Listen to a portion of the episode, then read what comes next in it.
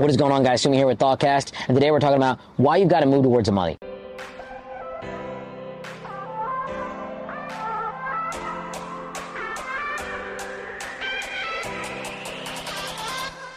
If you guys don't know what our channel is, our channel is dedicated towards getting you to become the best person that you can be. And at ThoughtCast, we offer a private community to where you can interact with other members that are trying to be on the same journey as you are. So if you ever want to join our private community, the link is in the bio below. There's a lot of links there where you can get in contact with me if you need any advice, any guidance in any situation in life.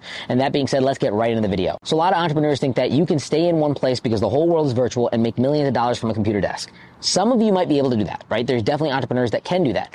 But oftentimes you have to travel a lot and you have to get in proximity towards your business in the initial stages of building that.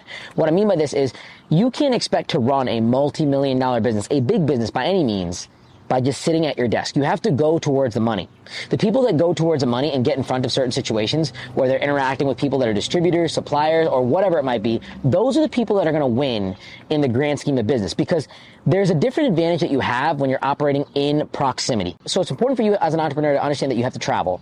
First and foremost, to meet business associates, to shake hands with people, to actually show people that you're a real person. Number two, it's much more effective to haggle and negotiate in person. Over a computer call, a Zoom call, you you can be whoever you want. But when you're in person with somebody and you have your physical presence, your aura, if you're a good negotiator, you're going to be a lot more effective. And the powerful thing about becoming an entrepreneur is that you need to have a good ability to persuade people, not only in the sales bracket, but in the sales towards you, in your suppliers, in whatever product or program or business that you're into and whatever thing you're distributing. You have to have a good relationship with this person. Really just to lower your costs and increase your profitability. You have to be good at sales and also good at getting sold. So this is the thing that I see a lot of entrepreneurs fail to do. They operate their business remotely. They do the phone calls. They, they have a good phone script. They do all this stuff, but they don't actually travel. And I think the number one thing that separates us in today's world is the ability to interact with people in a face to face, in a real human connection.